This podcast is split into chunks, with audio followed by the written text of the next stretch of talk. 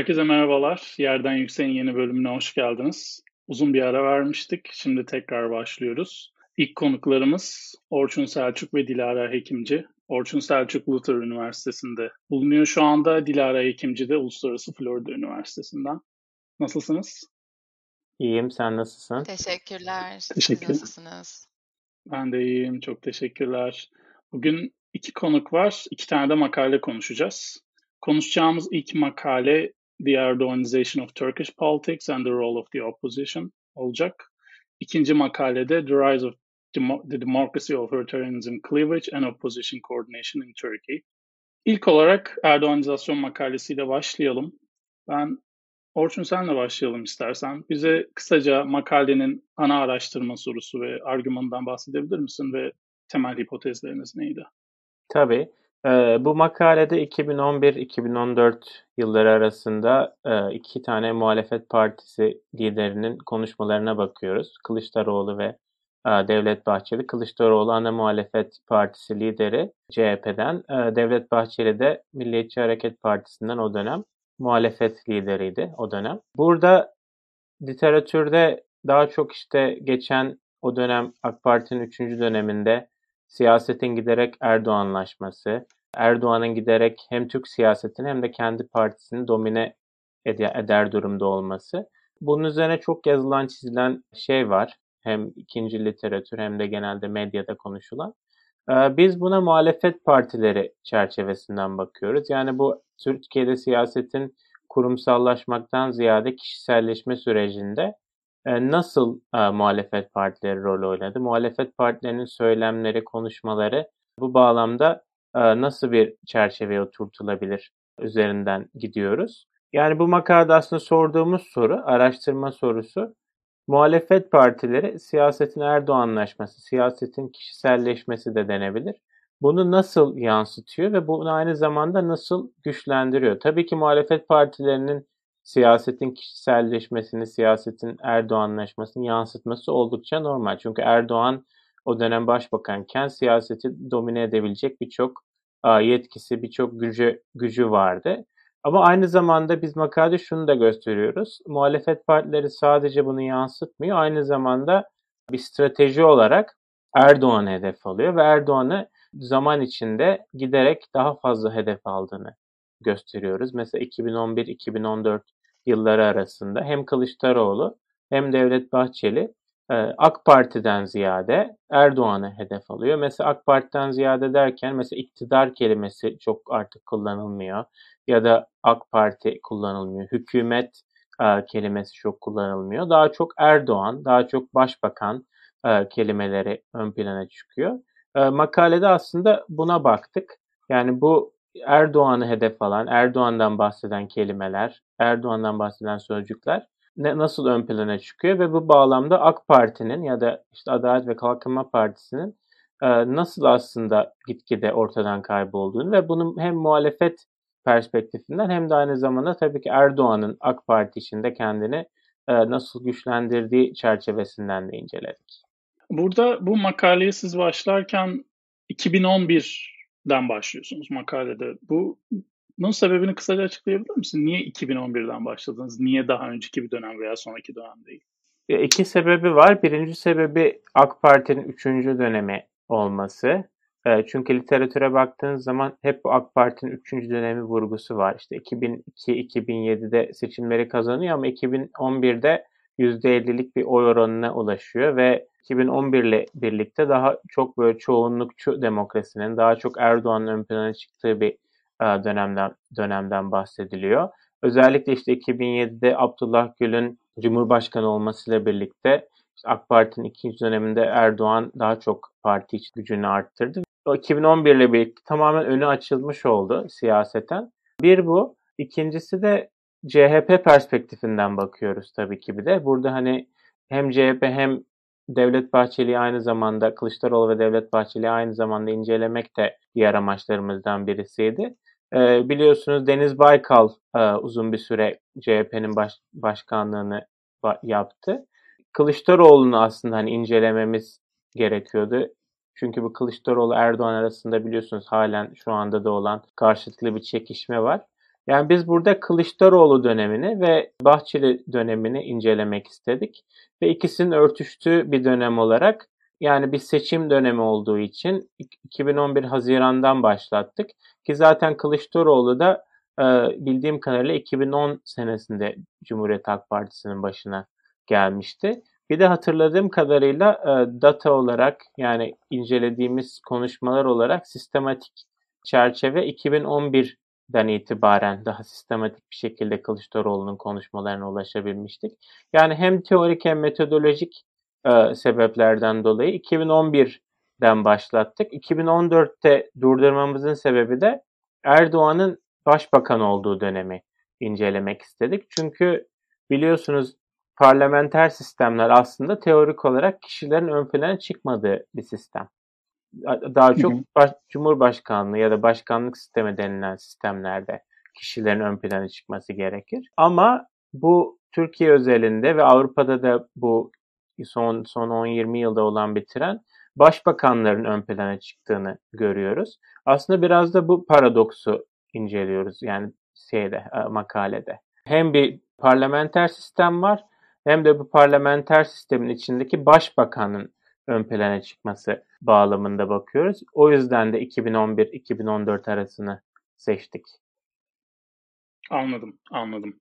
Birazcık daha makalenin içine girmeden bir hemen bir metodoloji sorusu sormak istiyorum. Şimdi bu makalede um, içerik analizi yapıyorsunuz. Çok kısaca bu bu metodu anlatabilir misin bilmeyenler için ve birazcık süreçten bahsedersen bize, verileri nasıl topladınız, uh, nasıl analiz ettiniz? E, tabii biz bu metodu uygularken öncelikle iki muhalefet liderinin de, Bahçeli'nin de Kılıçdaroğlu'nun da e, grup toplantısındaki metinlerini e, önce indirdik kendi web sitelerinden.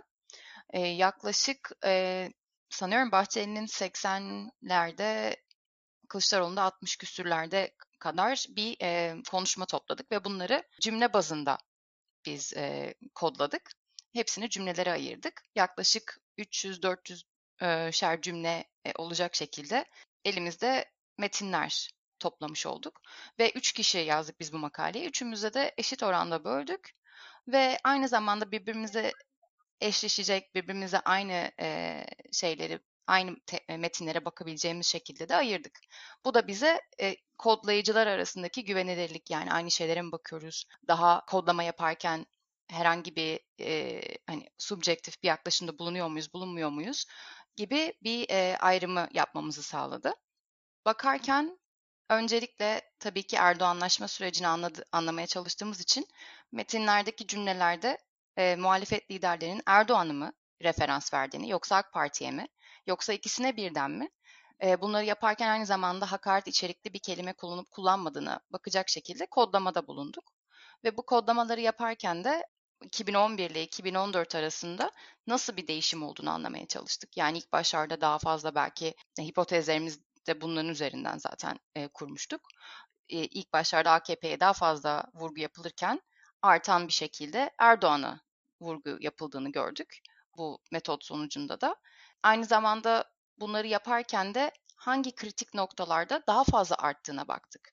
E, makalenin bir kısmında da bundan da bahsediyoruz. Hangi süreçlerde daha fazla Erdoğan'a e, referans bulunduğunu, işte mesela Bahçeli'ye baktığımızda barış sürecinde Erdoğan'a hakaretin arttığını gördük mesela.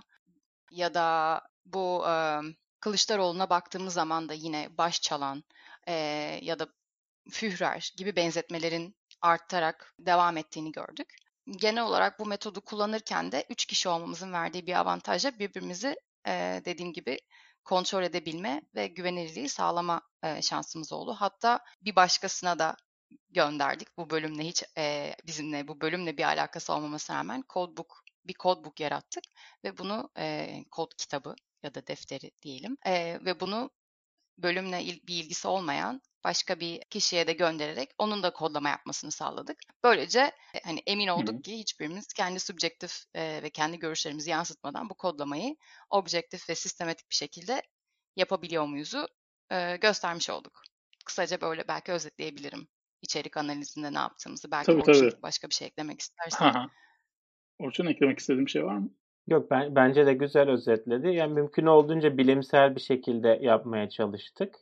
dediğim gibi objektif olmaya çalıştık ve cümle bazında tüm cümlelere bir rakam vererek bir, iki, üç, dört. Zaten cümlelerin çoğu sıfır. Yani hiç ne A K P'ye ne de ne de Erdoğan'a bir bir vurgu var. Bunları bu şekilde kodladık ve üst üste koyarak bir aslında işte makalede gördüğünüz o grafikler aslında ortaya çıkmış oldu. Ama tabii ki biz bu hipotezi ortaya attık ve metodolojik olarak aslında bunu test etmiş olduk. Yani biz hipotezi ortaya attığımızda bunun data, bunun veri, verilerle doğrulanıp doğrulanmayacağını açıkçası bil, bilmiyorduk.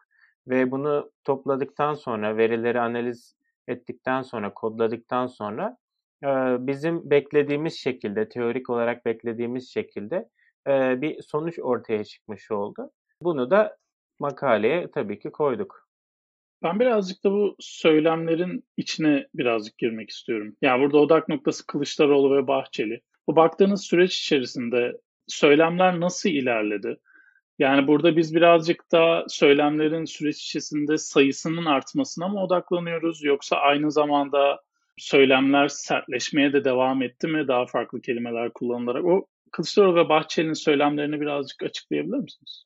Evet, ya bence benim hatırladığım kadarıyla makalede bu kodlama sürecinden özellikle hatırladığım kadarıyla iki bin on bir iki bin on iki sürecinde özellikle daha yumuşak gidiyor. Daha çok hükümete vurgu, işte bakanlara vurgu yapılıyor. Mesela bakanlar daha çok ön planda başbakandan, başbakandan ziyade. Ama M H P bağlamında, Bahçeli bağlamında çözüm süreci burada çok kritik bir rol oynuyor. Mesela çözüm süreci ortaya çıktıktan sonra Erdoğan işte bölücülükle suçluyor, teröristlikle, hainlikle suçluyor ki şu anki Bahçeli söyleminin aslında tam tersi bir söylem baktığınız zaman.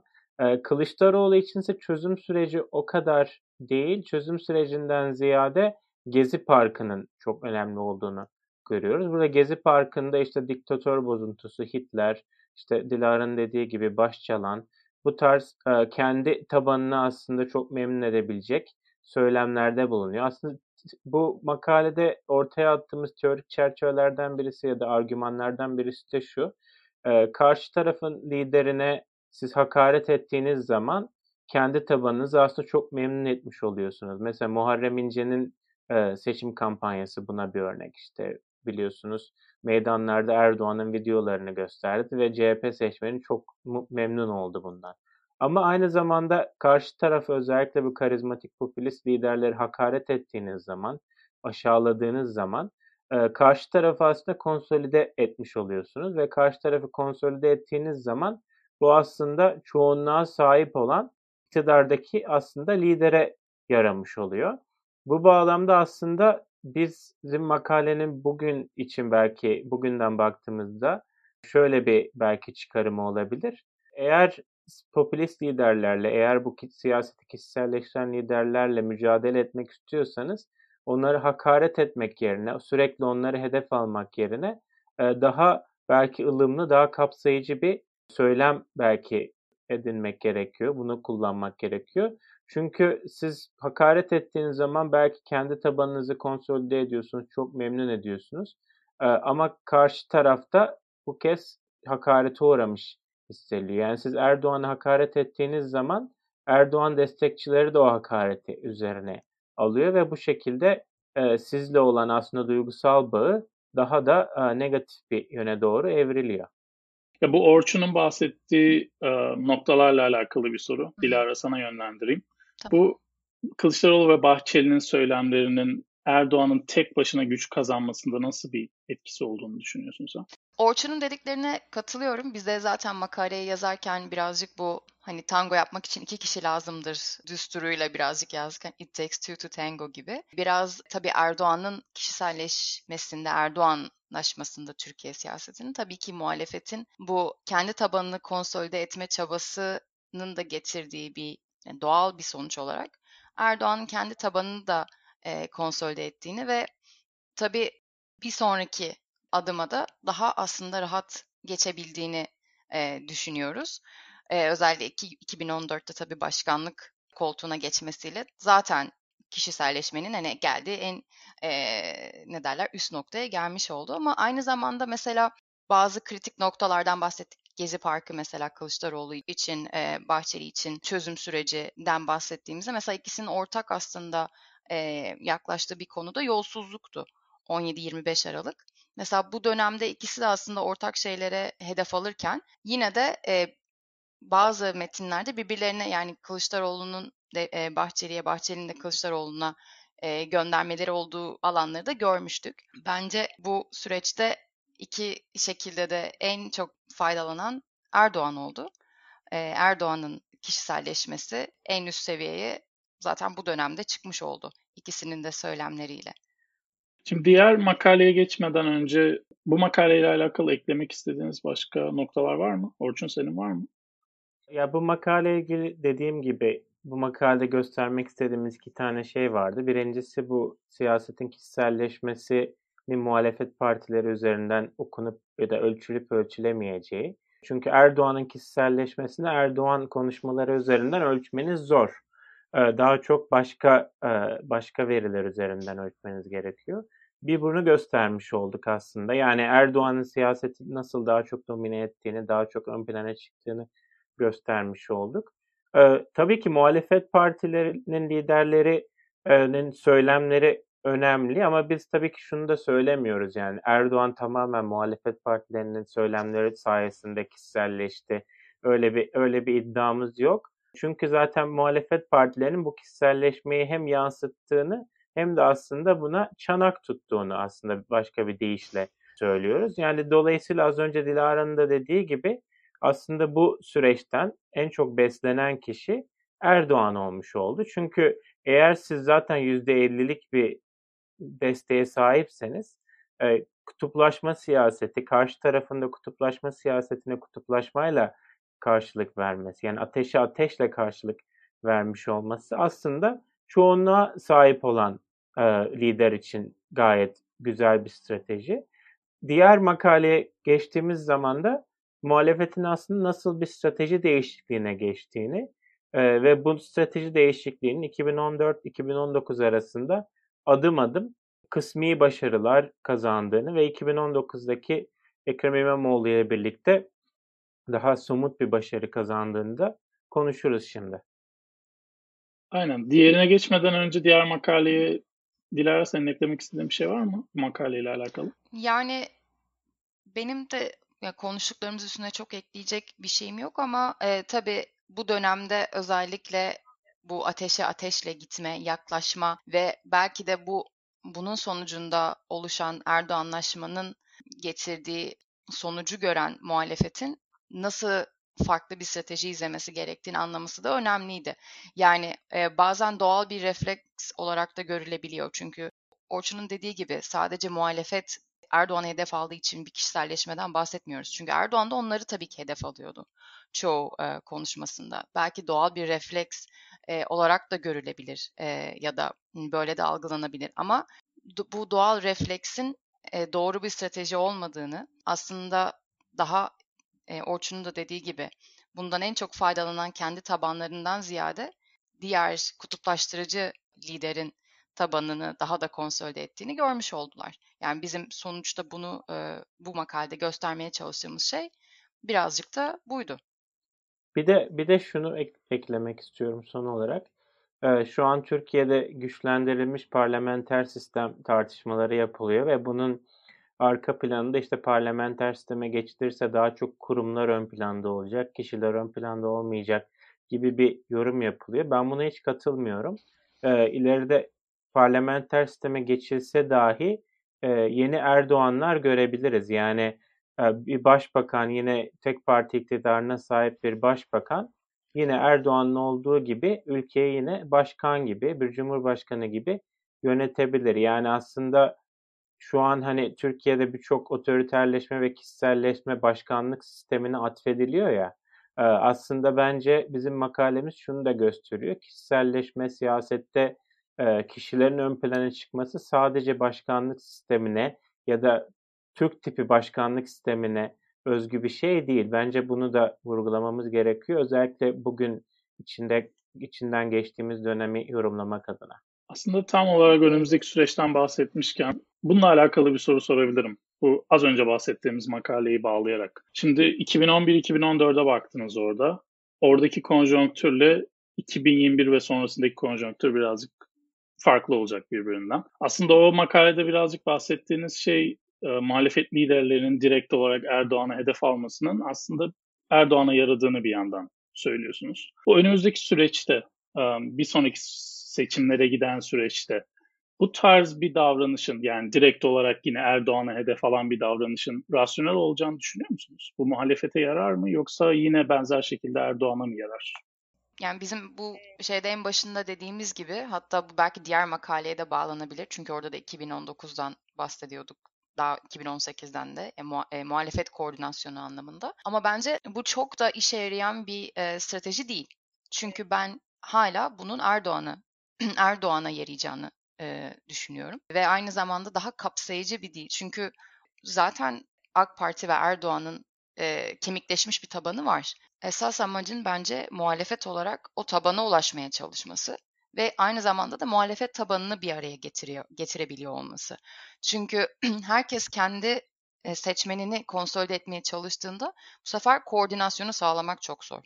Ve belki dediğim gibi buradan diğer makaleye geçersek, şu an Türkiye'deki ittifaka baktığımız zaman birbirinden çok farklı partilerin bir araya geldiğini görüyoruz ve herkes kendi tabanını konsolide etmeye çalışan bir söylem kullanmaya başlarsa ve bunu yaparken de sadece Erdoğan üzerinden giderse, bence bu çok da e, kapsayıcı olmayabilir. Tabii ki e, sonuçta bu ittifakı bir araya da tutan, bir arada da tutan şeylerden biri de bence anti Erdoğan olması, ittifakın Erdoğan'a karşı olması. Ama yine de E, tabii hem kendi ittifakını konsolide ederken bir taraftan da e, bence AK Parti seçmenine, Erdoğan seçmenine de hitap edebilmek için daha kapsayıcı bir dil önemli. Tam bu noktada aslında şeye geçebiliriz, aynen dediğin gibi, diğer makaleye. Diğer makalenin genel olarak ana araştırma sorusu neydi, argümanı neydi, hipotezleriniz neydi? Dilara, sen biraz bahsedebilir misin bunu? Tabii. Önce bize birazcık hani düşünmeye iten şeyden bahsedeyim bu makaleyi yazarken. E, tabii ki iki bin on sekizde ilk başkanlık seçimleri öncesinde, iki bin on sekizden de önce tabii ki muhalefetin bir araya geldiği, iki bin on dörtte ortak adayın olduğu e, bir koordinasyonu görmüştük ama bizi en çok tabii düşündüren süreç iki bin on sekiz ve iki bin on dokuz olmuştu ve e, baktığımızda nasıl birbirinden bu kadar farklı ideolojilere sahip, özellikle Türkiye'deki geleneksel yarıkları, fay hatlarını, cleavage'ları temsil eden partilerin nasıl bir araya gel- gelebildiğini ve gelirken nelerden vazgeçtiğini ya da neler üzerinden kendilerini bir araya getirebildiğini e, ile ilgili bir sorumuz vardı. Buna bakarken de işte biliyorsunuz Türkiye'deki geleneksel e, fay hatlarına baktığım zaman işte seküler, e, dindar, Türk, Kürt gibi e, daha ya da sağ sol, belki daha soğuk savaş dönemine e, gittiğimiz zaman böyle ayrımları, ayrıkları görebiliyoruz. Ama şu an ittifaka baktığımız zaman bunları temsil eden partilerin nasıl bir araya gelebildiğini düşünmüştük bu e, makaleyi yazarken ve bizim buradaki ana argümanımız, özellikle geçiş dönemi, demokrasiye geçiş döneminde ortaya çıkan e, demokrasi otoriterleşme literatürünün sadece demokrasiye geçiş sürecinde değil, demokrasinin gerilediği süreçlerde de yine daha öne çıkan bir ayrık olduğunu ve bu ayrığın diğer geleneksel ayrıkların üstünü örttüğünü ve daha şemsiye bir ayrık oluşturduğunu ve böylece partilerin kendi e, temsil ettikleri işte dindar parti, seküler parti, milliyetçi parti kimliklerinden biraz daha uzaklaşıp daha şemsiye bir e, ayrık olan demokrasi, demokrasi otoriterleşme ayrımı üzerinden kendilerini tanımladığıyla ilgili bir e, argüman öne sürdük. E, ve buna bakarken de dediğimiz gibi e, makalede olduğu gibi farklı dönemlere baktık. Farklı dönemlerde nasıl e, farklı ideolojilerde, farklı e, e, ayrıklarda kendini temsil eden partilerin bir araya gelebildiğini inceledik. Ve buna da iki bin on dörtten itibaren başladık. Yani biraz diğer makalenin devamı gibi oldu kronolojik olarak. Yani iki bin on bir iki bin on dört sonrasında nasıl bir süreç izlendiğini, muhalefetin nasıl strateji değiştirerek nasıl farklı şekilde ilerlediğine baktık. Sonraki soruma geçmeden hemen önce bu cleavage muhabbetini netleştirelim. Yayından önce de konuştuk bunu nasıl Türkçe olarak söyleyebiliriz diye. Makalenin başlığında cleavage diyoruz. Tam olarak Türkçe karşılığı çok net bir Türkçe karşılığı yok anladığım kadarıyla ama literatürde yarık olarak bahsediliyor, fay hattı olarak bahsediliyor, kutuplaşma olarak bahsediliyor. Yayın boyunca muhtemelen bunların hepsini bir yerlerde kullanacağız. Bunların hepsi cleavage kelimesini karşılıyor. Onu bir not düşelim derim. Şimdi birazcık daha makalenin içine girelim diyorum. Um, Orçun, makalede şimdi muhalefetin uyguladığı bazı koordinasyon yöntemlerinden bahsediyorsun. Um, farklı seçimlerde farklı aslında koordinasyon yöntemlerine yönelmiş muhalefet bloğu. Bunlardan birazcık bahsedebilir misin? Ve bunları karşılaştırdığın zaman yani sence en etkili olanı hangisiydi? Evet. Biz iki bin on dört iki bin on dokuz tarihleri arasında birçok farklı işbirliği aslında tespit ettik. Bizim bu işbirliklerini aslında tespit etme sebeplerimizden birisi genel olarak karşılaştırmalı siyaset literatürüne de bir katkı yapmak, katkı yapmaktı. Belki iki makale arasındaki farklardan birisi de bu. Bu ikinci makalede hem Türkiye üzerine bir katkı vermek istedik hem de aynı zamanda genelde karşılaştırmalı siyaset literatüründe nasıl muhalefet partileri otoriterleşen ülkelerde farklı işbirliklerine gidebilir şeklinde bir yaklaşım yaklaşım izledik. Burada mesela izlediğimiz, tespit ettiğimiz işbirliklerinden birisi ortak aday çıkarmak. Yani ortak aday mesela işte iki bin on dört senesinde Ekmelettin İhsanoğlu'nun ortak aday çıkarılması ya da Ekrem İmamoğlu'nun İstanbul'da hem İyi Parti'nin hem C H P'nin e, ortak adayı e, olması şeklinde. Ortak aday çıkarmak yapılabilecek e, işbirliklerinden e, birisi. E, ikincisi stratejik oy. Stratejik oy içinde daha çok e, C H P seçmeninin özellikle e, barajı geçmesi adına H D P'ye oy vermesi üzerine odaklandık. Burada da işte iki bin on beşteki özellikle Haziran seçimlerinde nasıl belli bir özellikle şehirlerde, batıda, batı bölgelerinde yaşayan seçmenlerin H D P'ye oy vermiş olmasına olmasına yoğunlaştık. Ortak bir kampanya yapmak, bu da bence çok önemli. Bunun için mesela iki bin on yedideki referandumdaki hayır kampanyası örnek verilebilir. Çünkü evet ve hayır seçeneği olduğu için hayır kampanyasının ortak bir şekilde olması da önemliydi. Mesela o kampanyada hayır pozitif bir şey olarak sunuldu. Pozitif bir seçenek olarak sunuldu seçmenlere. Bu da mesela yine bu demokrasi otoriterlik yarığının ortaya çıktığı Şili örneğiyle çok benziyor. Şili'de de mesela Pinochet diktatörlüğünün bitmesine yol açan referandumda o dönemde yine bu demokrasi otoriterlik yarığıyla ortaya çıkan konsertasyon mesela ittifakında yine hayır seçeneği bir mutluluk, bir bir başarı olarak sunulmuştu. Bence C H P ve İyi Parti, o dönem İyi Parti daha yoktu. C H P ve işte M H P'nin içindeki muhalif kesim daha sonra İyi Parti olarak ortaya çıktılar. Ve genel olarak hayır cephesi hayırı pozitif bir şey olarak sundu. Bu buna vurgu yaptık. Onun dışında onun dışında imza toplama olayı, bu çok tabii çok fazla belki e, gündeme gelmedi ama Meral Akşener'in aday olması için ya da Temel Karamollaoğlu'nun aday olması için C H P'liler de oy verdi. İşte birçok partiden insanlar muhalefetin adaylarının e, aday olması için, aday olmak isteyen, daha doğrusu aday adaylarının adaylığının kesinleşmesi için e, imza imza topladı ve bunu muhalefet partileri birbirine bu konuda teşvik etti. E, bunu da bunu da e, Bunu da tespit ettik. iki bin on sekiz seçimlerinde gerçekleşmedi ama eğer ikinci tura kalsaydı seçim, ikinci tura kalsaydı mesela Akşener İnce'yi destekleyeceğini açıkladı. İnce Akşener'i destekleyeceğini açıkladı. Ee, bu bu önemli. Ee, ve bu, özellikle yine bu iki aday arasında eğer ikisinden biri kazanırsa e, bir geçiş hükümeti olacağı konuşuldu. Yine bu da bir muhalefet koordinasyonunun için, içinden biri bence. Diğer kullanılan bahsettiğimiz makalede şey başka bir başka bir veri. İyi Parti'nin seçime girmesi için biliyorsunuz C H P'den İyi Parti'ye bazı milletvekilleri transfer edildi. Bu da bir muhalefet muhalefet koordinasyonu ve son olarak da iki bin on sekiz seçimlerinde C H P listesinden biliyorsunuz Saadet Partililer mesela seçime girdi. Yani bu bu çok bu saydığım aslında koordinasyonlar, işbirlikleri hem Türk siyaseti açısından önemli hem de karşılaştırmalı siyaset açısından da Türkiye aslında önemli bir örnek e, örnek bence.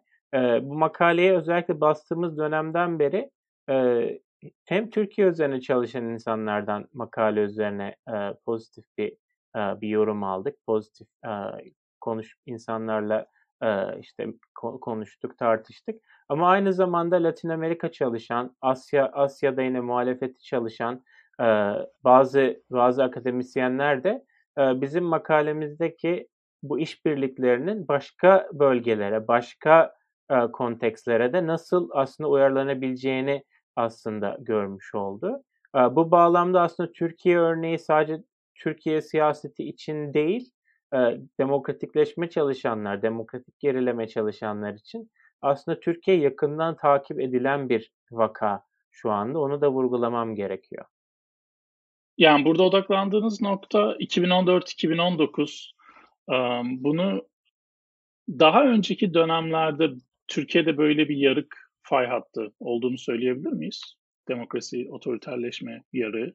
Tabii ki e, demokratik gerileme Türkiye'de iki bin on dört itibariyle başladı diyemeyiz. E, daha öncesine e, gidiyor. Ama e, şunu biz göstermek istedik daha çok ya da daha öncesi ya iki bin on referandumda da bundan bahsedebiliriz ama daha e, yani muhalefetin özellikle ortak aday çıkartmaya başlaması, e, Erdoğan'ın e, başkanlığı, artık siyasetin daha da açık bir şekilde Erdoğanlaşması, e, Erdoğan'ın başkan olmasıyla beraber ve bundan sonraki süreçte e, hem değişen e, çünkü biz bu farklı e, koordinasyonlara bakarken şundan da bahsediyoruz aslında. Tabii ki sadece farklı ideolojilerin bir arada olması, sadece e, demokratik gerilemenin bir arada olması değil, farklı faktörler de önemli. Özellikle e, mesela kurumsal dizayn, işte başkanlık sistemi mi, e, dar bölge mi, iki turlu seçim mi, tek turlu seçim mi, bu, e, seçim barajları, bunlar da koordinasyon için önemli. Ee, ve özellikle iki bin on dörtten sonra daha da artan ekonomik kriz, muhalefete daha fazla e, bir araya gelmek için bir çeşit teşvik gibi, yani kazanabilme ihtimalinin arttığını hissettiği zaman muhalefet daha fazla koordine olma çabasına giriyor. Öbür türlü e, ekonominin çok iyi gittiği, büyümenin çok iyi olduğu e, bir yerde demokratik gerileme olsa bile tabii ki iktidarlar çok daha avantajlı durumda oldukları için muhalefet bir araya gelme konusunda biraz daha isteksiz ya da hani e, gerek görmüyor olabilir diye biz daha çok iki bin on dörtten sonra özellikle de ekonominin gerilemeye başladığı dönemlere yoğunlaşmak istedik ki muhalefet e, koordinasyonunu daha iyi, yani nelerin muhalefet koordinasyonunu teşvik ettiğini, e, değişen sistemin dediğim gibi seçim var, özellikle iki bin on sekizden sonra ittifakların zaten kurulabilmesinin yolunun açıldığını, ee, biraz daha o dönemlere yoğunlaşmak istedik. Ama bu demek değildir ki iki bin on dörtten önce hiçbir şekilde bir muhalefetin bir araya geldiği ya da ittifak kurduğu bir durum olmadığı ya da ya da gerileme iki bin on dörtte başladı demek istemedik tabii ki. Şunu belki ek- ekleyebilirim daha tarihsel çerçeveden. Bence bin dokuz yüz kırk altı elli arasında da bu demokratik otoriterleşme e, yarığı Türkiye siyasetinde ön plandaydı. Zaten bu demokratik otoriterleşme ya da otoriterlik e, yarığı ya da işte fay hattı dediğimiz e, dediğimiz kavram daha çok demokrasiye geçiş dönemiyle bağlantılı bir, bir kavramdı. Bizim literatüre yaptığımız katkılardan birisi bunun sadece geçiş değil aynı zamanda gerilemede de ön plana çıkabileceğini e, göstermek oldu. Dolayısıyla mesela bin dokuz yüz elli seçimlerine baktığınız zaman Türkiye'de C H P ile Demokrat Parti arasında çok fazla bir program programlarında çok ciddi bir fark yoktu. İki parti neredeyse birbiriyle e, çok benzer siyasetleri, çok benzer politikaları e, savunuyordu. Ayrıştırmak oldukça zordu.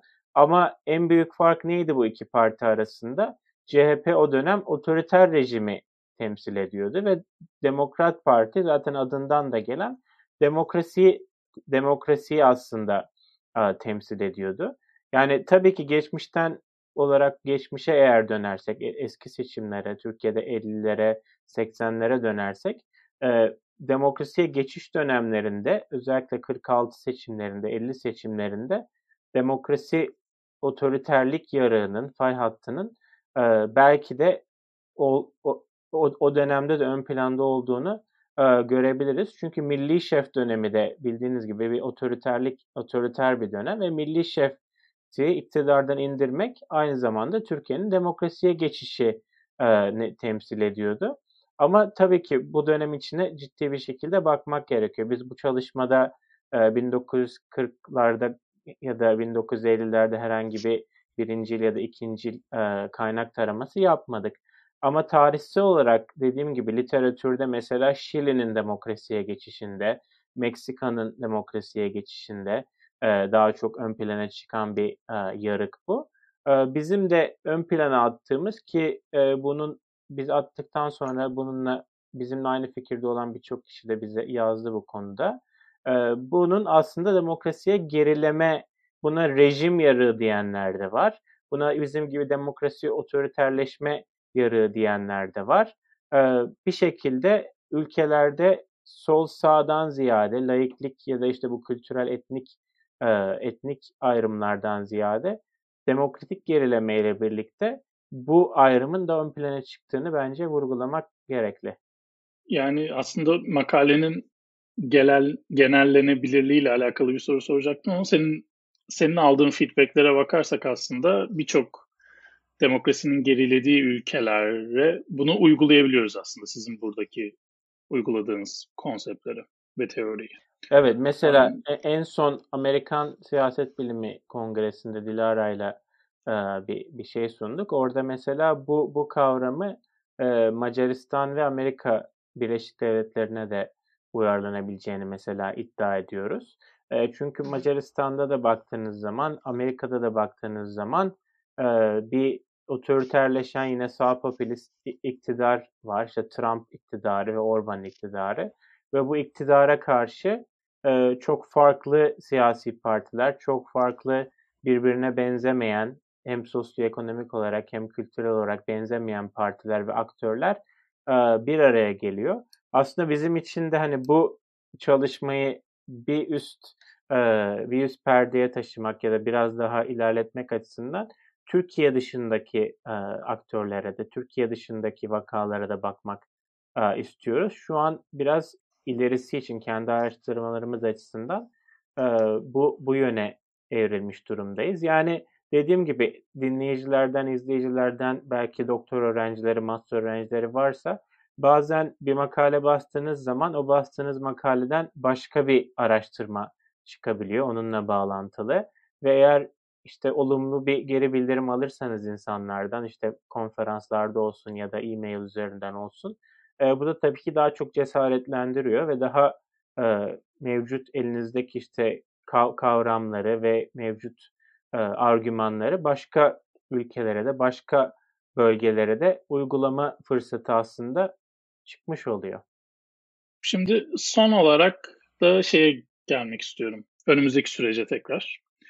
Ve iki makaleyi birleştirmek istiyorum aslında. İlkinde Erdoğanizasyon'dan bahsetmiştiniz. Şu andaki süreçte ve önümüzdeki süreçte bunun belki de en üst noktalarını şu anda yaşıyoruz. Hem daha fazla kişiselleşmesi açısından hem de başkanlık sisteminin getirisi, yani bir uzantısı olarak görebiliriz bunu. Aynı zamanda muhtemelen bu bahsettiğiniz demokrasi ve otoriterleşme yarının da herhalde çok üst noktalarını şu anda yaşıyoruz. Ya bu ikisi bir araya geldiği bir dönemde, sizce önümüzdeki dönemde, seçime giden süreçte muhalefetin nasıl bir koordinasyon yöntemi izlemesini öneriyorsunuz? Muhalefete önerileriniz nelerdir diyeyim. Tabii ki muhalefete öneri deyince e, makaleden yaptığımız çıkarımlar üzerine konuşursak e, bence tabii ki koordinasyonu bozmamak adına e, ortak bir e, aday, ortak bir dil, söylem ve tabii ortak bir program, daha henüz e, böyle elde, yani elle tutulur bir e, ortak bir program tam olarak yok e, ittifaktan gelen önümüzdeki seçimler için, ki bu da çok önemli aslında. E, şu an mesela Macaristan'dan bahsetti Orçun'da. Hani Macaristan'da mesela bir ön seçim var şu an muhalefetin kendi içinde ortak aday çıkarabilmesi için a, ittifakın. Türkiye'de böyle bir ön seçim olmasa bile yine de e, şu an konuşulan bir sürü isim var e, ve o isimler arasından bence iki turlu bir seçim bile olsa yine de ortak aday e, çıkarılması önemli. Belki iki bin on sekizde e, yapılan şeyin yapılmaması. Onun dışında e, dediğim gibi daha kapsayıcı bir dil kesinlikle. Bunu zaten İmamoğlu sürecinde gördük. Bu e, radikal aşk, işte daha kapsayıcı, daha e, herkesi olduğu gibi e, kabul edip halka halk e, olarak seslenme adına, kendi tabanından da bağımsız herkese e, hitap etme adına bir söylem izlenmeli diye düşünüyorum ben.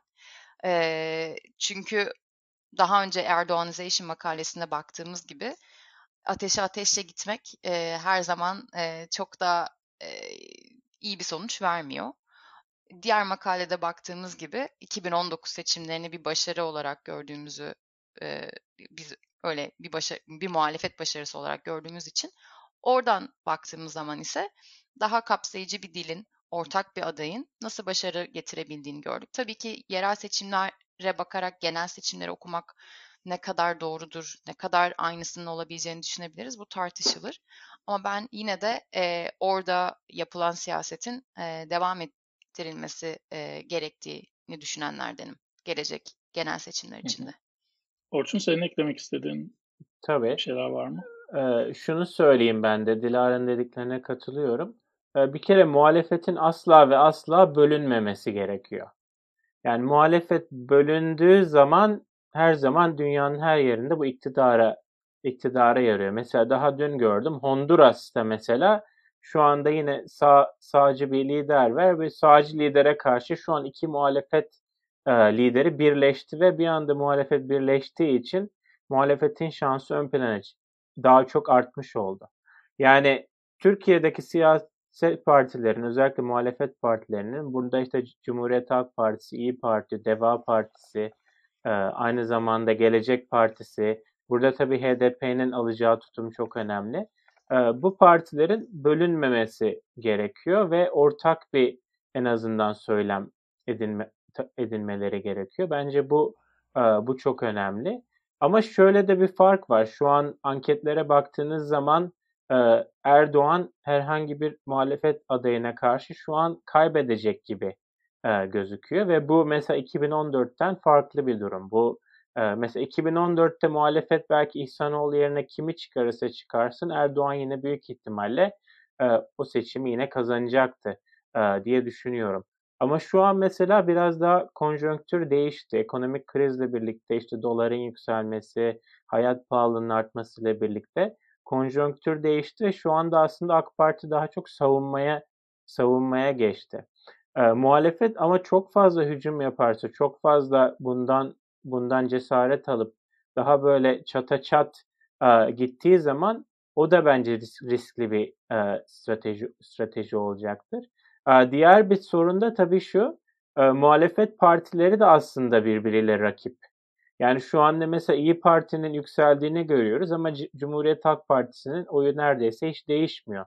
Yani Cumhuriyet Halk Partisi de belli bir noktada, arkadaş biz bu insanları bir araya getiriyoruz ama bizim bundan hani parti olarak kazancımız ne diyebilir. Yani şu an anti Erdoğan, işte anti otoriterlik diyoruz ama ileride seçim sürecinde olsun, seçimi kazanıldığını varsayalım.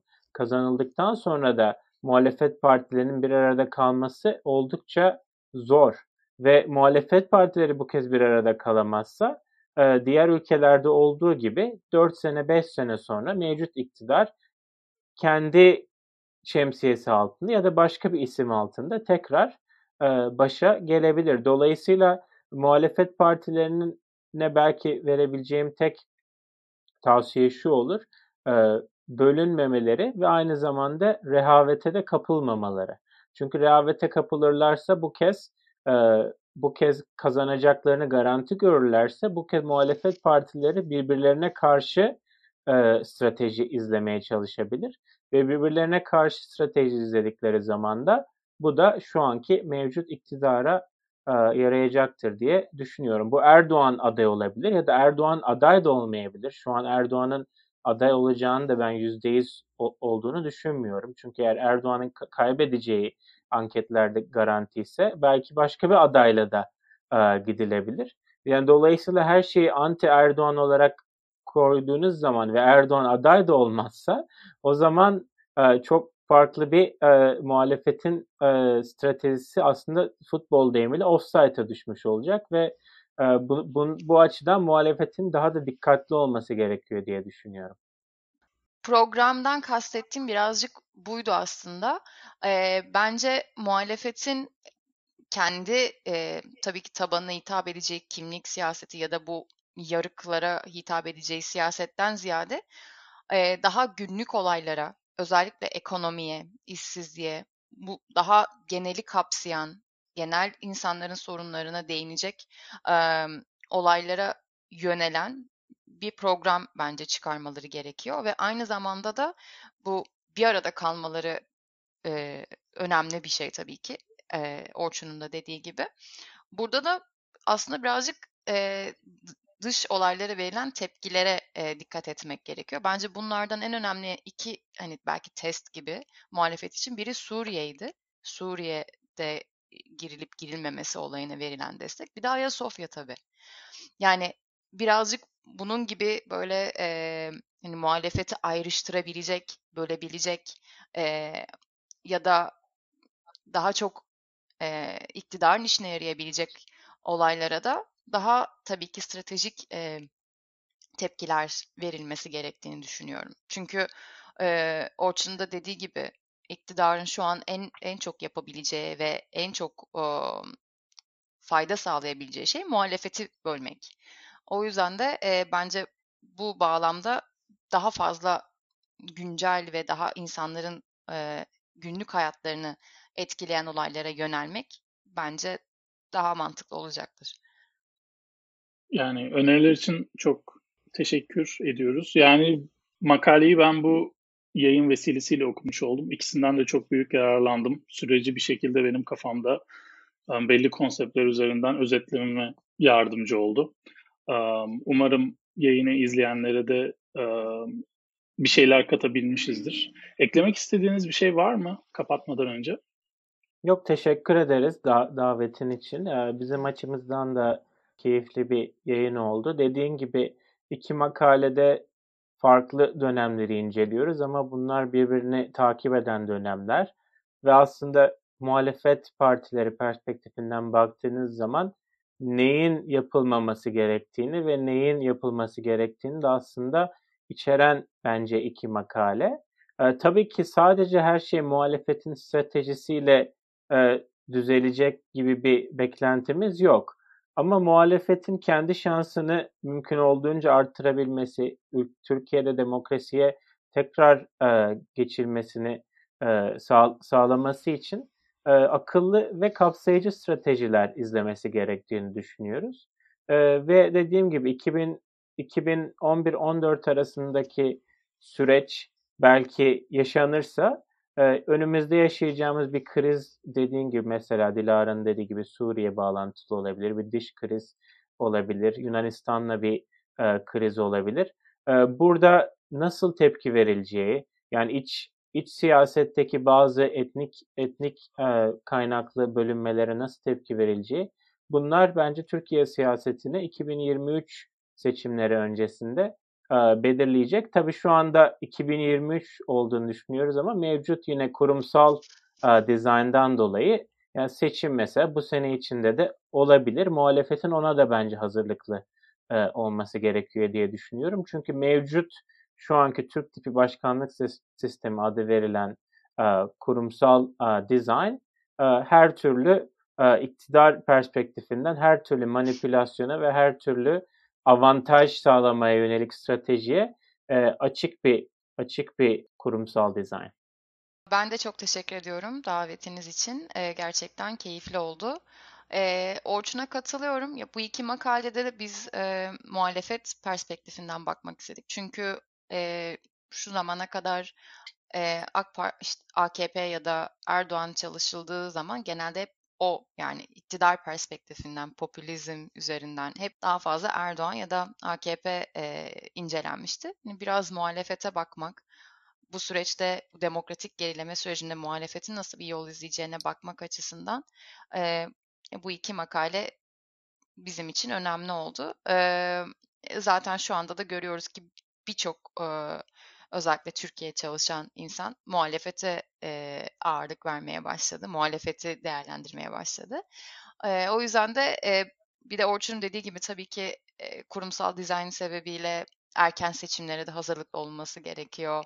Yani her türlü e, gelebilecek ani olaya karşı muhalefetin her daim hazır olması gerekiyor. Bence bu açıdan rehavete kapılmamak da önemli e, bir şey. Sürekli e, ne derler? alarm bir şekilde kalmaları gerekiyor diye düşünüyorum. Özellikle Türkiye siyasetinin sürekli değiştiğini düşünürsek e, takip etmesi oldukça zor ve oldukça önemli.